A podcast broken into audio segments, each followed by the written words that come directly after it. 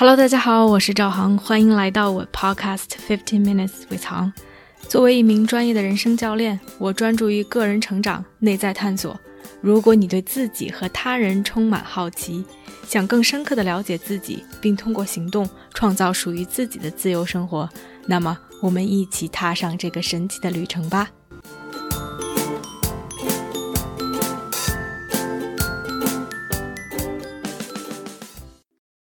Hello，大家好，欢迎来到这期的 Podcast。这期 Podcast 我请来了一位神秘嘉宾，可以说是我特别 excited，特别兴奋，可以和他一起聊聊他的职业和他的一些想法。今天请来的嘉宾，大家可以管他叫憨憨。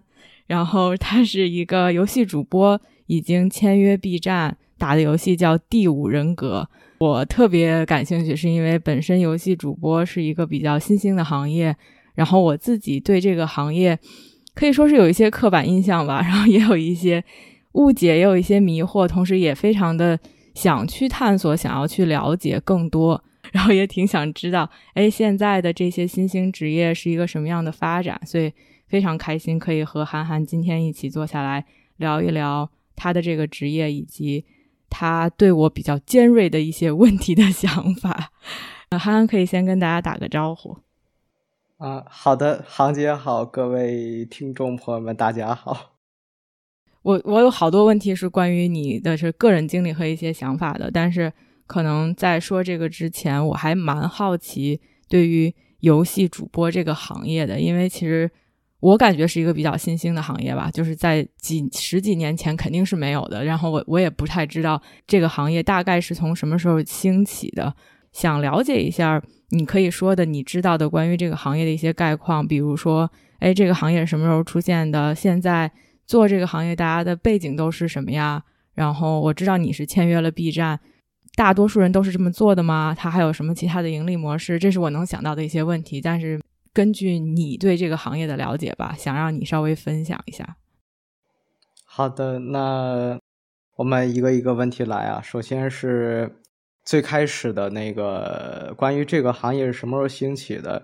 根据我所知道的，大概“网红”这个词语的出现，大概是从一零年之后吧。当时最先开始加入直播大军的是一些唱歌跳舞类的啊男主播和女主播。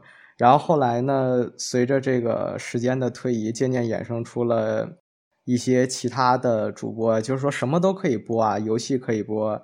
唱歌跳舞可以播，我身边上还有朋友可以做一些手工的直播呀，然后那个 IT 方面教学的直播呀，甚至还有陪伴学习呀，然后就是那种开着摄像头对着，然后我在这里做卷子，你们底下人也跟着一起的那种，都有好些各种形式，五花八门的直播都有。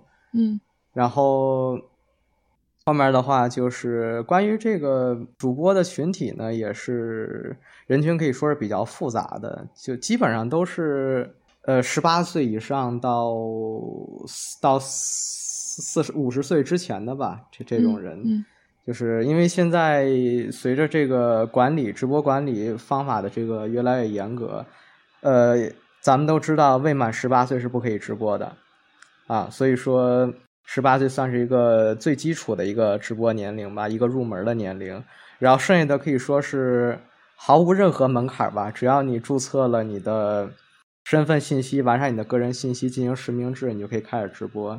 嗯，然后可以，所以说主播这个职业，按照我的理解来说，它的几乎是没有门槛的，任何人都可以上。它不像我们正常的去找工作那种，会询问你的年龄、性别。学历、你的工作履历这种主播不会，嗯，这可以算是一个降低门槛，就是能让更多的人参与进来吧。嗯，对，基本上就是这样。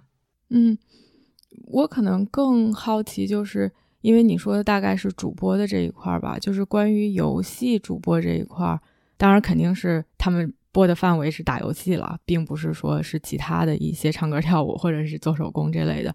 因为你是签约 B 站，我不知道，就比如说你们这一个群体，你认识你的其他这些同事吗？然后大家的背景是什么样子？或者是说，嗯，像这种签约的主播是比较现在比较惯用的一种盈利模式吗？还是其实不是的？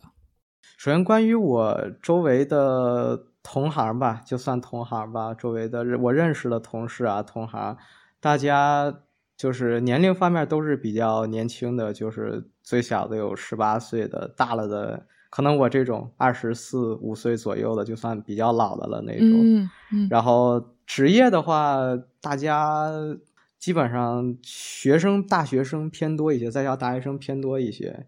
哎利用课余时间来打游戏，在上面直播赚点外外快之类的，或者说年龄再大一些的已经步入社会的，他们没有去选择咱们传统概念中的那种工作，他们选择的是这种新兴的工作，利用这个来进行养家糊口之类的，也是都有可能的。嗯，然后关于签约这个事情是这样的，签约是前提就是你得对平台。做出一定的经济贡献，就是粉丝，因为我们主要收益来自于粉丝的打赏嘛。那个打你的打赏需要达到一定的数额，嗯，然后平台再加上觉得你可能可能有发展潜力这一种，他会给你签约。签约之后，他会根据你的这个平时直播所获得的收入这个流水，来给你进行底薪或者提成什么的这种，然后会额外给你一笔钱。就是等于说是我们现在签约主播的收入，它的构成就是礼物的流水，粉丝打赏给我们的礼物的流水，再加上那个底薪提成之类的，从而构成我们这一个月的收入。明白。然后，对，当然签约咱们都懂的，跟这个平台签约了就不能，唯一的要求就是不能做出那些是吧损害公司或者损害。国家损害其他人名誉的这种事儿，包括你不能去别的平台进行直播，就是说，相当于把你绑定在这里了，你就只能在这里给我播。嗯，啊，你在这里负责帮我这个公司平台赚钱。嗯，如果说你在签约了之后，在我这里直播的同时还敢去其他平台播，那么直播公司就会对你进行起诉解约这种。基本上大体情况就是这样。好的，好的，哦，我都不知道，所以就是其实作为个人的话，呃，也是有一些可观的收入，哪怕你不签约，其实大多数就很多人都是通过这种礼物打赏，然后来，呃，算是他们来盈利的。对，嗯，有意思。嗯，我好奇就是你。啊，你说，基本上 不好意思，姐，但是基本上这个，但是基本上这个怎么说呢？收益比较可观的主播，就是说不等啊，基本上都签，基本上都签约了。就是只是那种刚刚新进的小主播，或者说一直说没有什么起色的那种，就一直没有太火起来的主播，他们是不会去进行一个签约的。其他的基本上。干了几年的，基本上都会签约。这种，明白。签约肯定对于你个人来说是的一个好处是，他们会有一些分红，会给你一些底薪。然后，那其他的其实对于他们来说，就是增加他们的曝光和流量，是这样吗？对，对，是这样。刚才其实引发我一个，你说有一些就主播现在进来一些小主播，然后大家。哎，看他有一些流量不错，然后就会被签约嘛。我好奇，就是签约能让一些人签约，另外一些人不签约，他们的点在他们的不同之处在于什么？就是流量嘛。但是什么能够吸引流量呢？嗯，这个流量就可以为吸引其他人打赏，是吧？从而获利这种。对，我在好奇，就是说，比如说，哎，有很多人同时开始，是什么让一些人？签约让一些人没有得到这个签约。我现在想出的可能有以下几个方面。首先，第一个技术层面的，就是这个肯定是择优录取技术好的人，他他的那个优先级会更高一些。这是第一个。第二个层面就是这个沟通能力啊，你的语言表达沟通能力。就是他有好些人一直没有办法签约。我据我观察，我也去其他人的那里看过，就是他们跟弹幕，他们跟弹幕的沟通交流不足，他们没有满足观众粉丝那种被那种沟通交流的需求。那个做不到的话，不是一味的埋头去打就可以把粉丝吸引过来。他跟弹幕交流沟通是也是一个非常重要的点。反正在我看来，沟通交流这个点，甚至一定角度来说是高于技术的，因为有些人技术特别好，但是沟通方面太欠缺，也是混不出来的。然后恰恰相反，有些人他的技术可能平平，但是因为跟弹幕互动，包括他个人的语言表达能力、情商都特别高的话，嗯，他也可以获得粉丝的青睐，就是这种，基本上就是这两个层面吧，其他的没有了，因为这个它本身也不是一个特别复杂的职业，就需要这两个东西就够了。嗯嗯，其实这就牵扯到我我想问的另外一个问题吧，就是。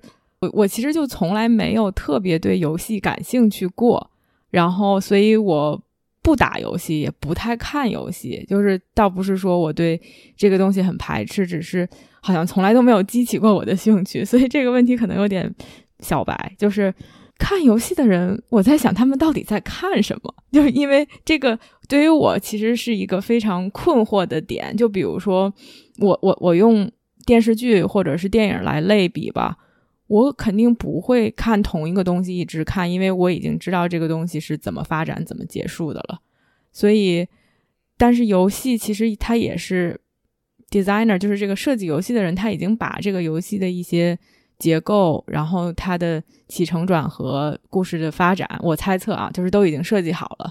那如果已经知道了这个东西，你每天其实会播，就是你是在玩同一款游戏，在播这么长时间。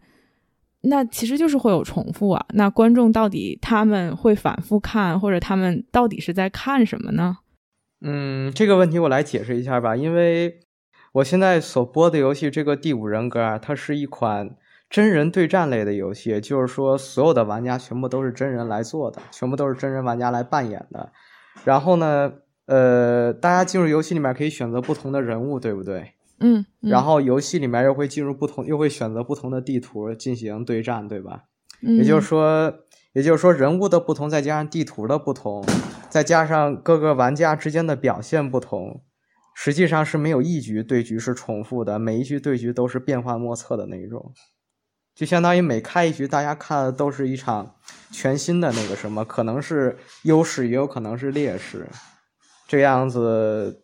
因为每局都不一样，所以大家其实不太会存在看腻的这种情况。明白，所以我我怎么感觉像舞台剧呢？就是有一点像这种哦，每一次是不同的场景，其实就是这些人有不同的所谓的演员在扮演，然后他们之间的一些对话，他们之间的一些对战，这样的一种感觉吗？怎么说呢？其实跟舞台剧还是不太一样，因为舞台剧。即便场景跟演员不一样，但是大家都会按照事先设定好的剧本去做。但是游戏这个东西呢，它的随机性实在是太强了，而且大家之前没有是没有经过所谓的排演的，就是每个人都是按照自己当前的状态、自己的自己的技术和自己的思路、自己的意识去进行这个行动的，所以说导致会衍生出来不同的结局，就是赢了、输了或者平了，它。准确来说，其实更像足球或者篮球比赛吧。对我们，我们永远无法去预测这个最终的结果是怎么样的，所以这样子粉丝看起来可能会更加的意犹未尽，随机性也会非常的有趣吧。嗯，明白。所以其实，因为你说足球和篮球比赛，大家对于足球和篮球比赛都是想所谓的去赢嘛，然后。但是这个更多的我不知道输赢的成分感觉更少一些，只是大家之间的互动和你展示出来的技能以及嗯这个故事情节的发展更重要，是这样吗？嗯，对，实际上所谓的输赢，大家嗯至少我跟我的观众在进行互动的时候，大家不是特别看重，大家还是。更希望打的时候随机性更强一点，出现更好的节目娱乐的那种效果出来。嗯，就是有些，比如说我平时打的时候肯定是输多赢少啊，输多赢少，然后输的对局大家也会看得津津有味儿的一个重大原因，就是会发生很多搞笑的事情。嗯，对，就导致即便我输了比赛，我丢了分儿。但是大家还是会觉得这个比这个这场对局很好看。嗯，明白。就是所以观众给你的打赏，并不是因为你赢了比赛，而更多的是因为之间的互动和和他们就给他们带来的，比如欣慰也好啊，搞笑也好啊，就是给他们这种感情上之间的交流。对，乐趣，乐趣。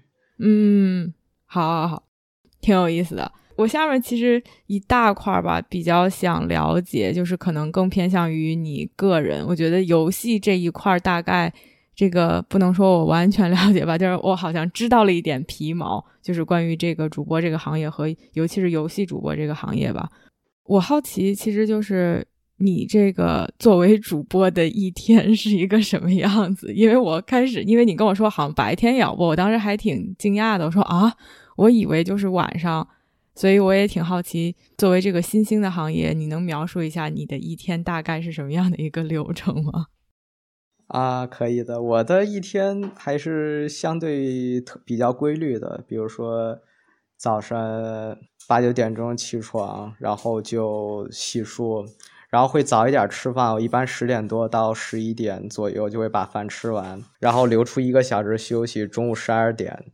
到下午两点先直播两个小时，然后下播了之后会去休息，会睡觉这种。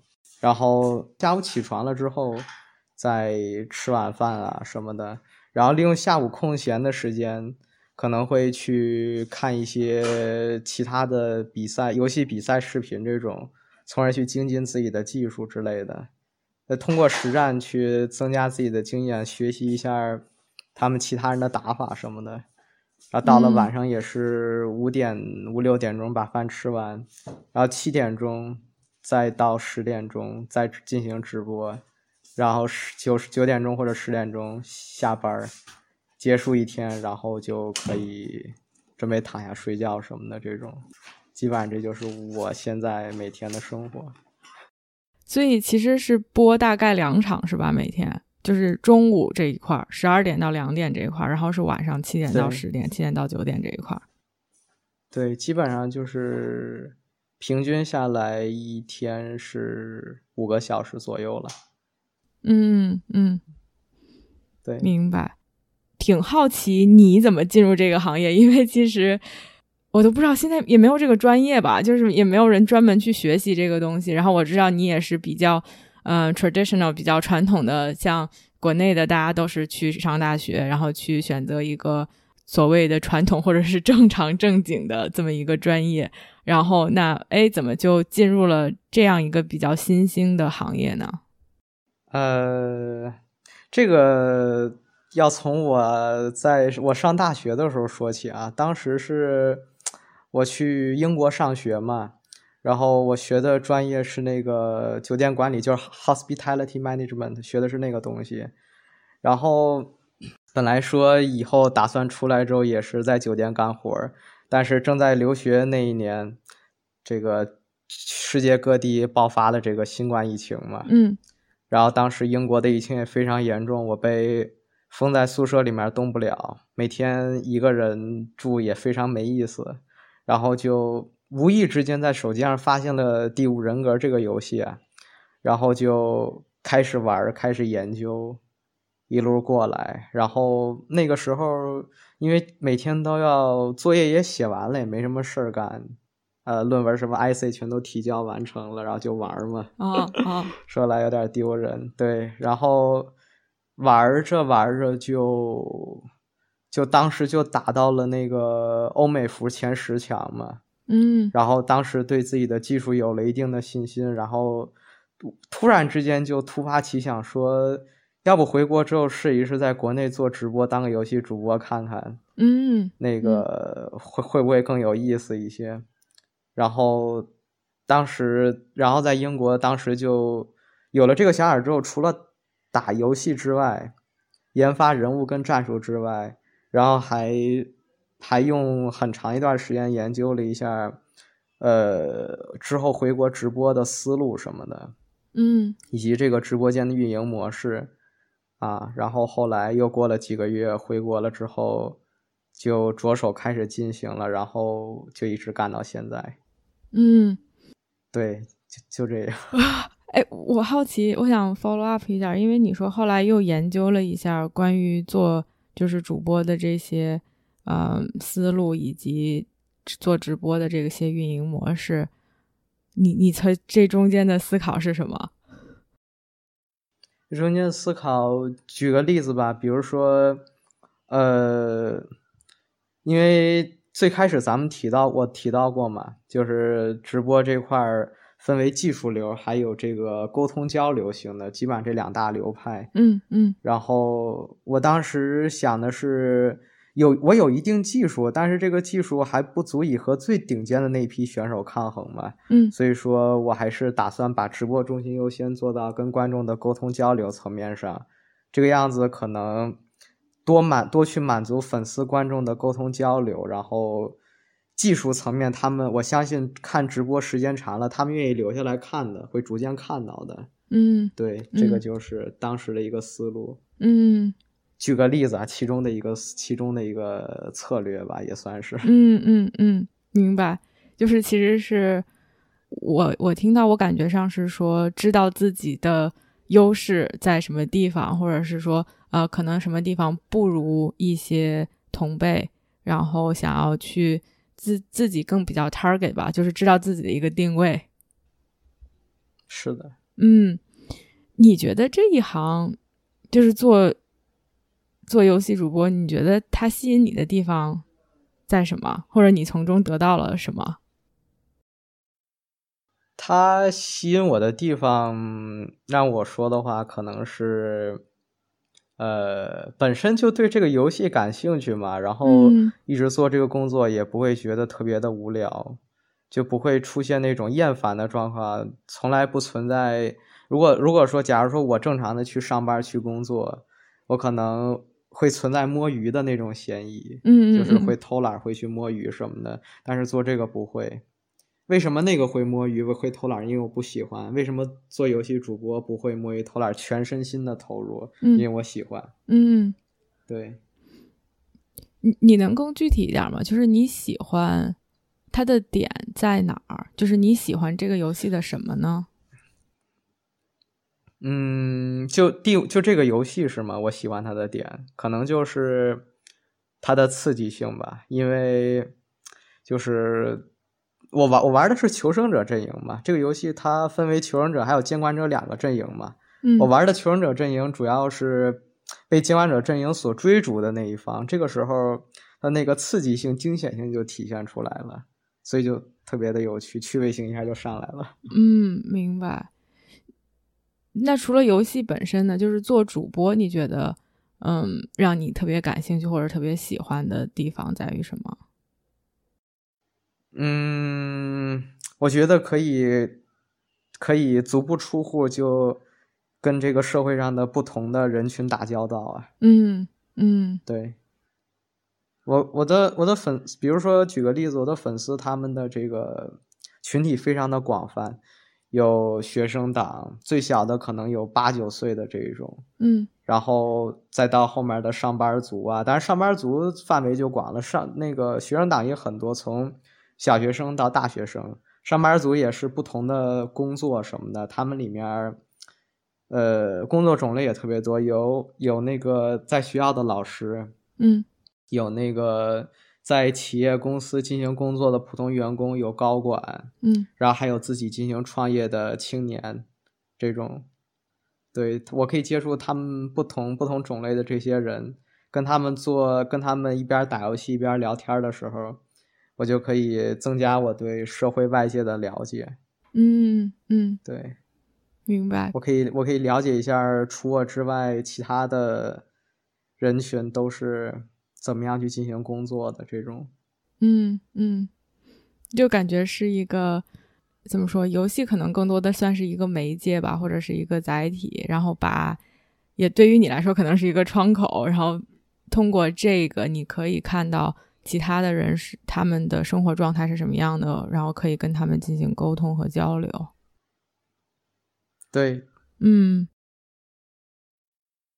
我好奇你们一般聊什么呀？就是因为我在想，其实你一般在打游戏，对吧？就是我我印象中，可能打游戏就本身已经很需要去专注了，然后你还要看着他们的弹幕，你还要跟他们互动，然后就是这，我我觉得这是还挺难的一件事儿吧。你们聊都是跟游戏有关的吗？还是可能会聊一些其他的东西啊？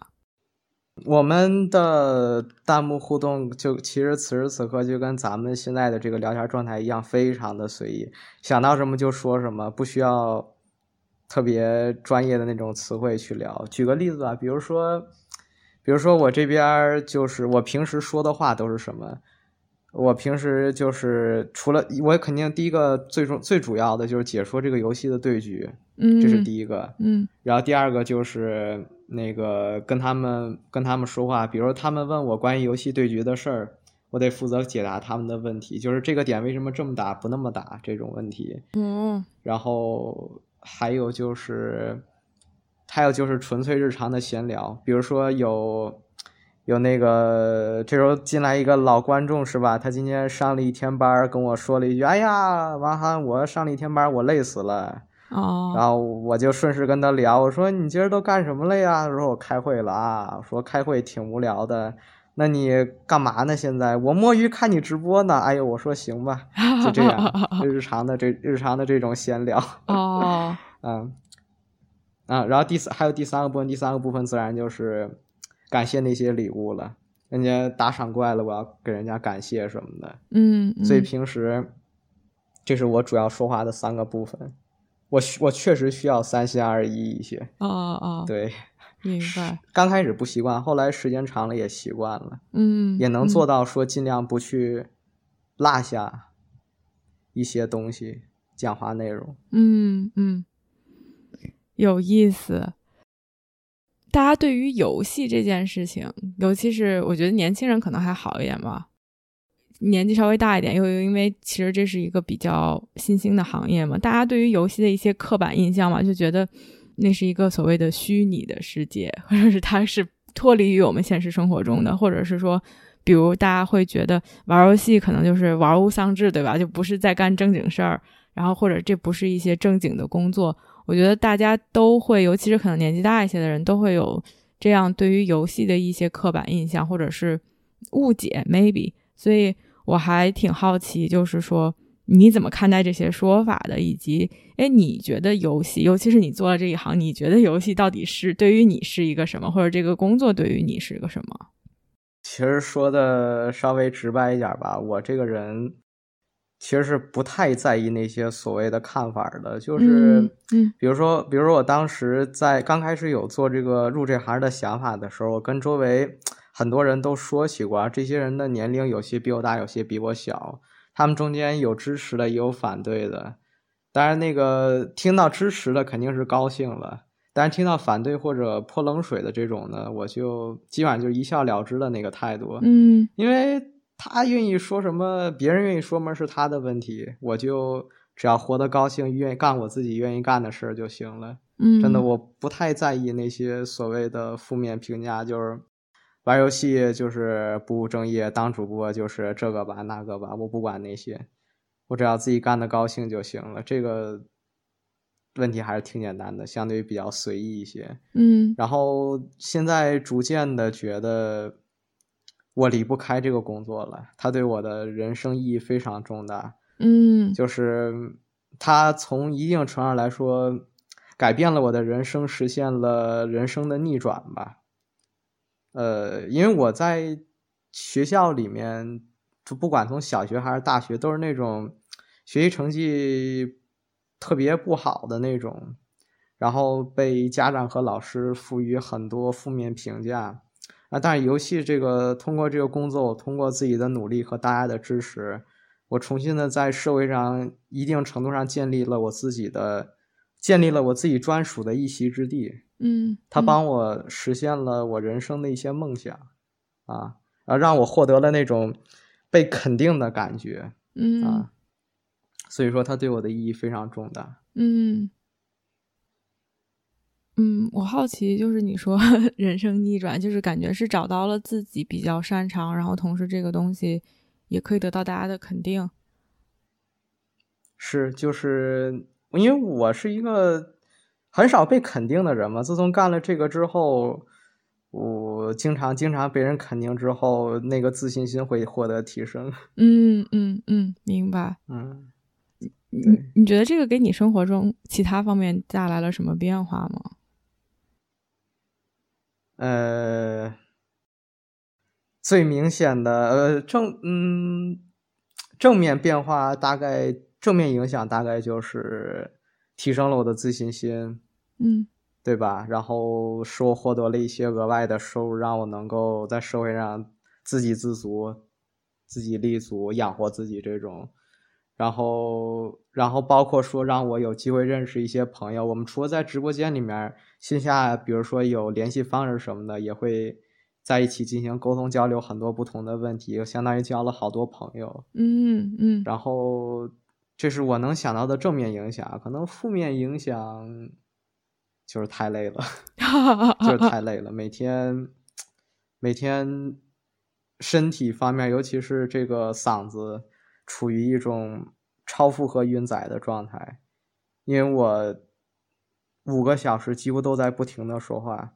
我五个小时的说话量相当于，相当，比如举个例子，相当于正常的老师在学校里面说七到八个小时的那种量。而且而且在说这个话的时候，我的手也没有停过，我的手也要打，尤其就是脑子和嗓子一整天处于那种高负运转的状态。嗯，现在。最大的负面影响就是使我的身体处于一种亚也亚健康或者说是疲劳的状态吧。嗯，可能这是我唯一想到的负面影响，其他的负面影响还真没有。明白。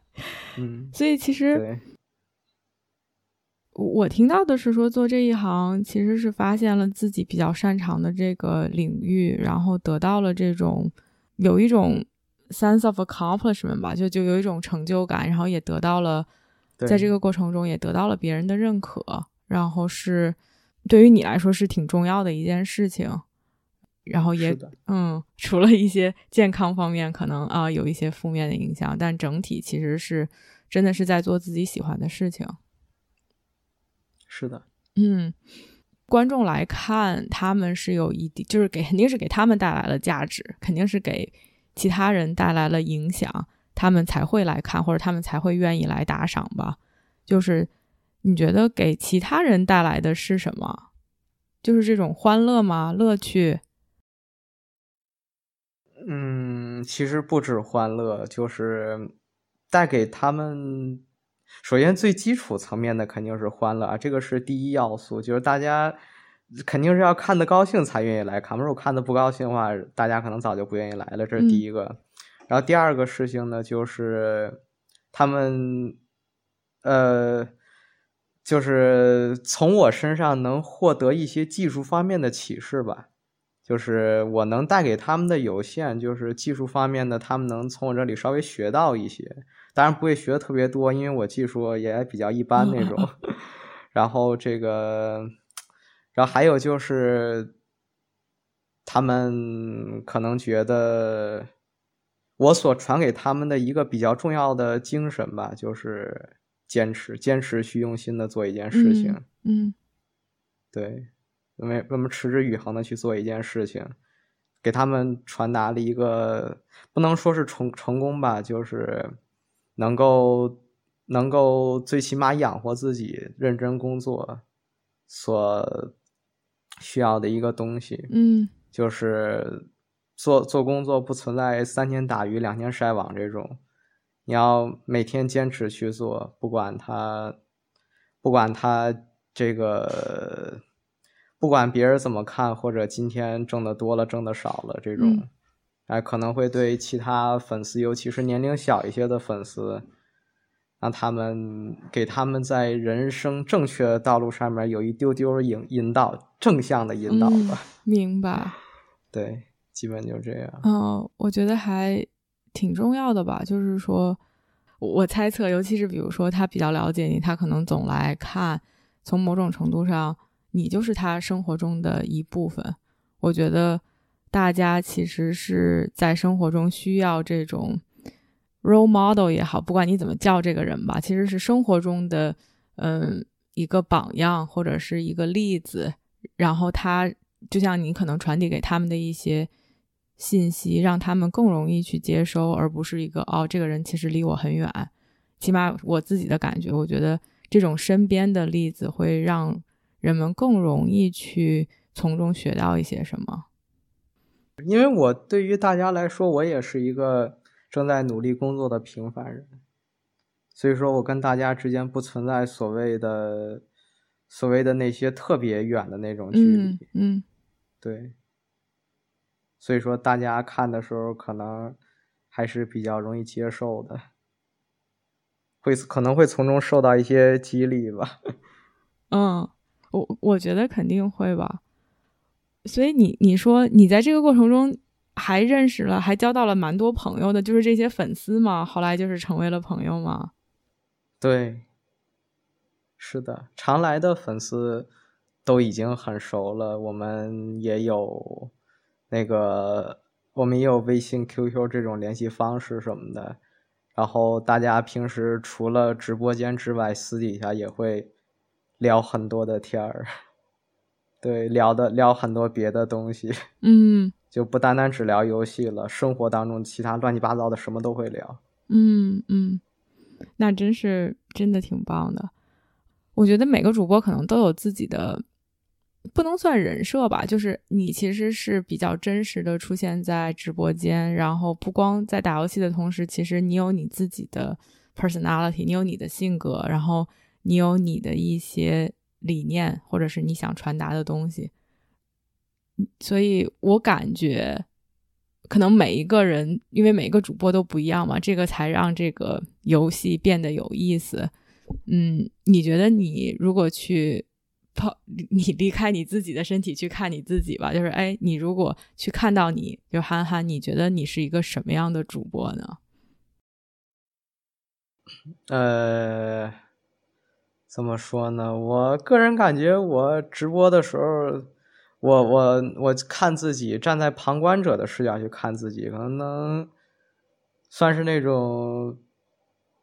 脾气比较好，性格比较柔和的那种主播，然后打的技术确实一般的那种，但是但是稍微呃就感觉有点看点吧。最起码说沟通交流方面，我如果我是粉丝，我给我自己打一条弹幕上去，我知道我自己一定会进行回复，导致我不会被冷落这种。所以说之后有时间的话，我下次还会继续来看，以至于成为这个。直播间的忠实回头客，这种感觉，嗯，对，嗯，因为我我自己在去，嗯，思考关于游戏吧，因为有传统意义上的游戏，其实我们现在一想起来，游戏就是这种手游，或者是就是联机在电脑上的游戏，但其实我觉得，啊，对，但其实我觉得游戏这个概念还蛮大的，因为。大家比较传统的所谓的看比赛、体育比赛，其实体育也是某一种我们人类自己 invent 自己创造出来的游戏的形式，或者是棋牌，其实这些都是游戏。嗯，我然后但是我在想，我就拿所谓的手游和这些去做做类比吧，因为比如说，你看 冬奥会刚结束，就哎，我们去看这种传统意义上的比赛。我们看的是，哎，他们的身体的，不管是力量也好，速度也好，或者是他们你说花样滑冰，他们的技巧也好，他们在比某一项技能。然后像棋牌类的，他们可能所谓的是在比呃逻辑思维，或者是他们的一些判断怎么去做决定。然后你觉得就是现在你玩的这个手游，因为可能一方面游戏本身这种输赢已经被弱化了吧？但是另外一方面也让我在想，就是哎，那现在的游戏所谓的到底是在比什么？或者是说，你像运动员，他们要去跑步，但他们就是要去训练自己的速度或者训练自己的耐力，他们有一个比较明确的要去训练的东西。所以我不知道这个类比是不是恰当，但是我就在想，如果用这样的类比，那手游到底在比什么？或者是你如果要去训练，你要提高的是什么？嗯，以第五人格举例子吧，我觉得真正需要我真正需要训练提高的，就所有主播啊，都需要去做的就是，首先第一个提升技术，技术是最硬核的一个那什么，技术是很大的一个看点嘛。人来看，不管是想学技术的，还是已经有那个技术的来做来做这个欣赏观看的，技术都是一个不容忽视的比较重要的因素。还有就是心态，心态就是因为游戏，反正我平时玩的话还是输多输多赢少的嘛。嗯，就是一旦在输的多的时候，控制情绪、稳住心态、不着急、不上火这种事情就非常的重要。这个还是回到之前那个问题，就是技术跟跟观众沟通。从某种意义上来说，沟通比技术更重要。那么这个也一样，心态从某种程度来说也是比技术更重要。嗯，因为一个人技术再好，一旦心态崩了，他就没法继续再往下玩了。嗯，对，这个就是嗯，游戏主播，尤其是玩第五人格这个游戏的玩家，都需要提升训练的两点：一个技术，一个一个一个技术，一个心态。如果强行再分一类出来，可能还有意识吧。意识就是你所谓的大局观，你对整个游戏的局面，当下你应该做出最适、最恰当的一个事情，做出你自己的判断，从而引导局势走到走到对我方有利的一面。嗯，勉强算成这三类吧：技术、意识，还有心态，这三类，这三条。嗯。我我好奇，因为你提到心态，你有没有什么例子吗？就是比如说你在比较打的比较糟糕，或者是说哎心态有点不好的时候，你当时有做什么调整，让自己可能回到一个更好的状态，或者是 maybe 心态崩了，然后就是我想，呃，有没有什么或者你看到的吧，就是关于这方面的一些例子。呃，我的话就是，比如说举个例子，我连着输掉了九局或者十局比赛，然后这个时候我会通过通过语言来暗示我自己和引导正在看直播的观众，我会说：“哎呀，没事儿，兄弟们，就是输了九场嘛，没关系，之后还能赢回来的。”这种就是一边暗示我自己，一边一边暗示他们，给双方给我们双方都下达一个心理暗示。这个暗示当下不一定有用，但是如果我在直播间多说几遍的话，它可能就有用了。对，然后大家和我的心情慢慢的放松下来，然后使自己之后的这个技术还有意识操作什么的不变形。在下一把比赛，如果一旦赢回来了，我们双方就会获得巨大的成就感。嗯嗯，明白。嗯，所以就是通过这种语言，然后给自己和。去调动自己和观众的这些情绪吧，然后让大家能回到一个比较比较平静、比较 calm 的这种状态，可以更好的就是进行下一局。对，嗯，另外一个问题可能我不知道是不是太形而上学啊，就是因为我在想，因为大家传统其实刚才说过一些固有的关于游戏的偏见或者是看法，就觉得哦，那是一个。虚拟的世界就是虚拟世界 versus 所谓的真实的世界吧。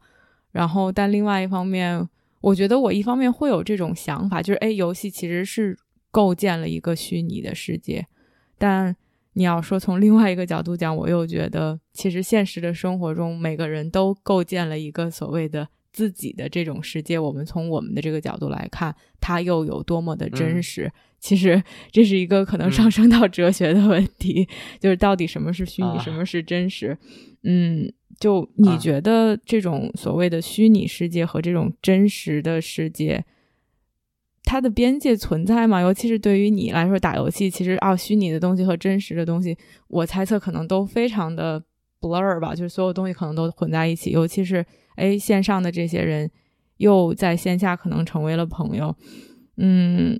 我都不知道这个问题到底应该怎么去 phrase，但是会有哎模模糊糊，这是我想去聊的一个方向，就是关于所谓的虚拟和真实，然后在游戏中的这种成就感，可能哎他到底在游戏中的成就感，让你在现实生活中也有成就感嘛，或者在线上的这种连接、这种 connection、这种他们的朋友，在线下可能一部分也已经成为了朋友，就是他们这种边界到底在哪儿，以及带来给你带来的这种变化，你觉得他们两者有区别吗？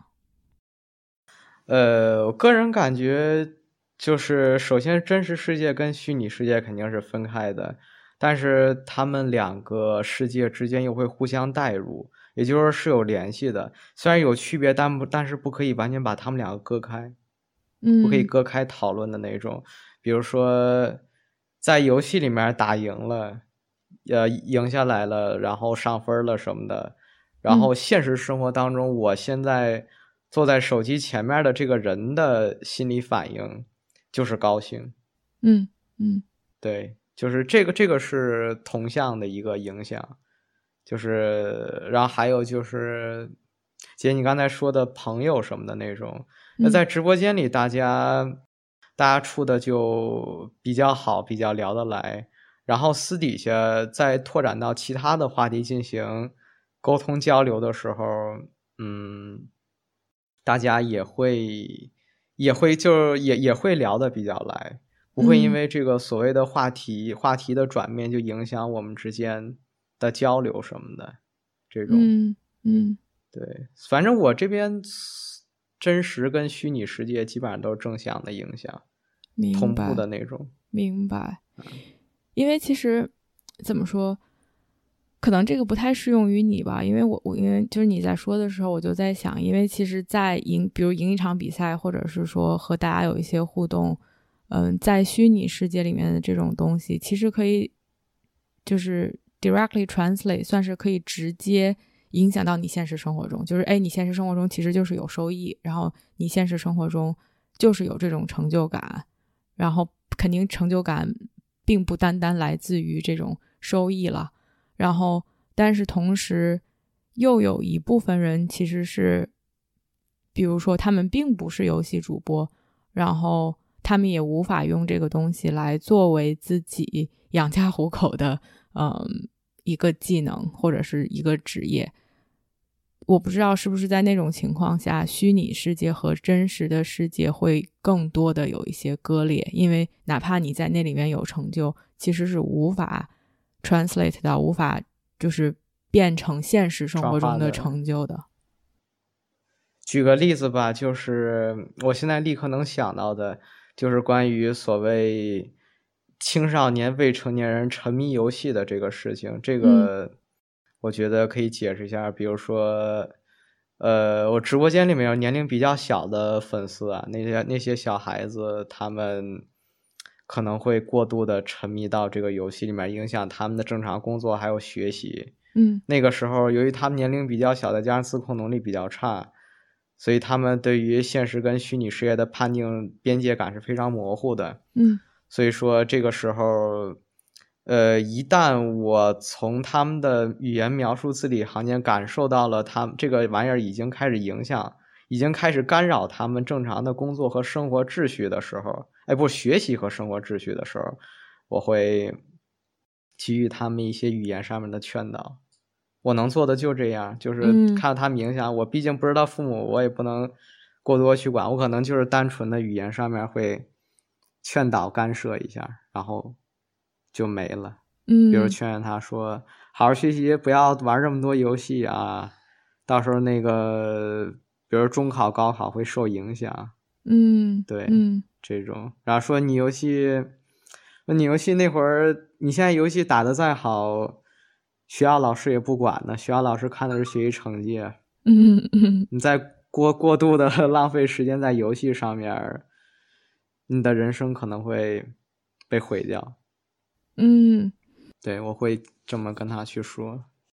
嗯，那你觉得会不会有一点 contradictory 呢？就是说我把我试图放在一个小孩子的身体里啊，就比如说哦。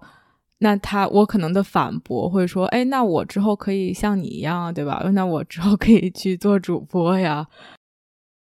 事实来说，呃，当时我做出劝导的时候，没有小孩子特意去反驳我，就是说他们觉得我说的可能有一些道理，但是姐，根据你刚才模拟的那个情况，如果真的有小孩子来反驳我，嗯，呃，我可能会这么劝他吧，就是说，呃，你如果真想像我一样当个当个主播呢，首先，呃，这个话说的直白一点，首先说，嗯。那个，你真正入行的时候，你真正体会到这个行业的竞争激烈跟它的辛苦的时候，你不，你真的不一定能像我这样一直坚持到现在。嗯，然后包括说，包括说这个每个每个孩子之间的这个个人的个人的素质、心理素质、身体素质，还有你的家庭背景都是不一样的。嗯，别人能干不代表你能干。别人能玩得起，不代表你玩得起。对，如果真的有孩子比较叛、比较那个叛逆的话，我可能会这么跟他说。这样子说的，说这样子说话就有点太尖锐了，但是只能这么说。明白。就是我会，我会让他去认识到社会的复杂性，没有你想的那么简单之类的。嗯，就嗯，不是不是说你做你，比如不不是说你单纯的有一个梦想去做一个梦，说以后我也去当游戏主播，然后我也怎么怎么样，就是我会说我以一个过来人的身份跟你说，这行的水非常深，它所需要涉及的东西非常多，没你想的那么好混，基本就这种。明白。嗯嗯，因为其实你也说了。就是有一些，尤其是未成年人，然后或者是甚至有一些成年人，就是比如沉迷于游戏，然后或者是自己在这个边界的把控方面没有那么强，对这个人其实是造成了一定的所谓的 “quote unquote” 危害吧。然后，嗯，你会觉得自己在做这一行的同时，好像肯定你有给另外的一些人带来了这种。欢笑、乐趣，然后他们想在技术层面上的提高也好，或者是他们与人沟通、与人交流的这种需求也好，但同时可能又会让另外一些人，我不知道会不会有这种推波助澜，或者让他们沉迷，可能自己在其中起码是有有一些的呃贡献 contribution 到他们可能不好的这种境地吧。我不知道这是这件事情会 bother 你吗？会让你觉得不舒服吗？或者是？嗯，没有特别多去想这方面。嗯，不会，这个从来不会，我从来不会为这种问题感到内疚。怎么说呢？就是，呃，就我我不太可能说，因为怕个别的影响，比如说影响个别的未成年人，说会会有那种诱导的成分，去诱导他们进入这个行业。就是，但是，嗯，任何事情都是一把双刃剑吧。嗯嗯，就是总会会有一些负面影响的。你如果说正常的去干一些另外另外的一份工作，然后看到这个工作的难度和辛苦程度之后，没准还会劝退一些人呢。那那些人是不是也有可能成为这个行业的损失？就是明明能干，但是却被劝退了。他们畏惧了，损就会这个行业会失去一个人才之类的。嗯，我这边反推过来也是一样的，就是我正常干这个可能会有可能会诱导一些未成年人进来，但是说我不可能阻拦他们，说让他们去进行尝试什么的。真正合不合适干这个，得他们自己说了算。他们自己试过了之后，能成当然最好。如果不成，碰了钉子，踢了钢板，再退回来。还年轻，还有时间和机会，接着转行去做别的，那也是可以的。嗯嗯，挺好的，所以我不会觉得特别内疚了。明白啊，哇，感谢你回答我尖锐的问题。呃啊，没事。嗯，我好奇，其实最后其实还蛮好奇，你觉得自算是自己，我不知道你有没有想吧？对于所谓的自己之后的一些。规划或者是想法，就是哎，你觉得你会一直在这个行业里干吗？然后或者是说对未来有什么其他的期待？呃，我目前的职业规划是尽我所能的，身体和精力条件都允许的情况下，我会尽可能的去在这个行业多干一段时间，比如说七八年甚至十年往上这种。比如说我现在二十四岁，还比较年轻吧，也不算，当然跟其他同行比来，可能不算特别年轻了，但是我也会尽力的去干，比如说干到。三十五岁或者四十多岁，嗯，那样子实在干不动了，因为年龄越大，玩这个东西，它的技术意识还有操作什么的就会下降。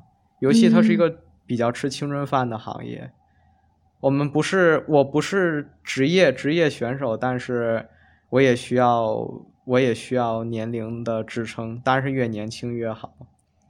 然后真正到了那个年龄，可能会考虑。退隐吧，退隐，归隐归归隐田园，归隐田园，对对，就呃退出直播间，那个样子，基本上四十多岁，可能真的是一个极限了，就是有到了一个玩游戏的主播应该退役的年龄了，他的职业生涯已经结束了，然后那个时候我可能再去想。当然没想那么远，我也没太想说，真正四十岁退休了之后，我还要去干什么？嗯嗯，暂时没有想那么远。我现在每天的精力着重于，呃，还需要还能干的这十几年，我每天应该怎么去活？嗯嗯，对，明白。就就是对未未来有想法，但是没有想的那么多。已经挺十几年之后的，因为我觉得十几年之后，比如我四十五的事情，距离我太遥远了。对对对对对，我觉得其实起码是还是希望一直在这个行业尽自己的所能去干的时间长一点呗。就是我觉得这已经是一个呃挺长远的规划了。就是至于是说十几二十年之后的事儿，哇，这个太难太难去预测了。对，嗯，因为，哎，对，姐，你说到预测这个东西，那确实，因为当时在上学的时候，也确实没有预测到以后会做这么一个工作，人生的随机性太强了。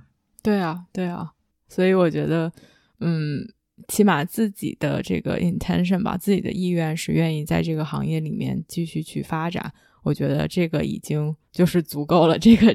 就是有这一点，可能 现在已经是，嗯，挺好的了。其他的可能随着时间的推移，可能有其他的事情的发生，又会有其他的想法。那这个就不是我们能现在去左右或者现在能知道的了。是的，嗯，对，我这边没什么问题了。你有什么其他想说的吗？就是我没有问到的，或者刚才聊到什么地方，嗯。你想分享没有来得及展开的，好像没有了，因为我觉得你问的问题太全面了，几乎无死角覆盖了，已经 太详细了，问的。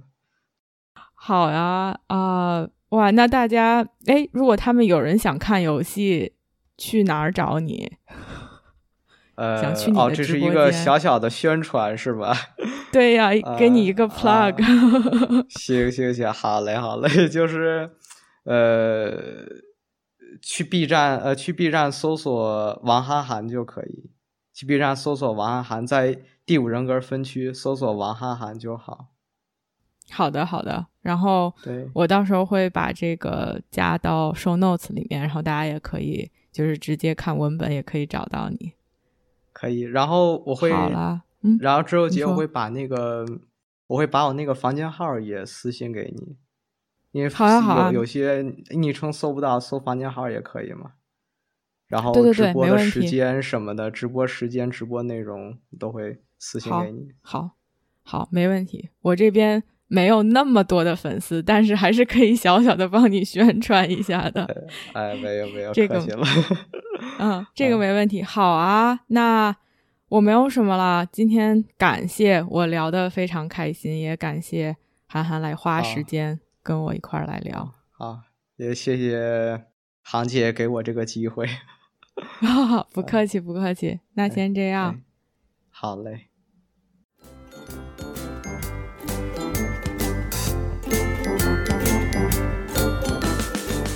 我相信每个人的智慧和力量。如果我们可以把内在的探索转化为行动，这个世界就会变成一个更美好的地方。感谢大家的收听。如果你喜欢我的节目，欢迎点赞、评论，并分享给身边的一个朋友。Have a nice day.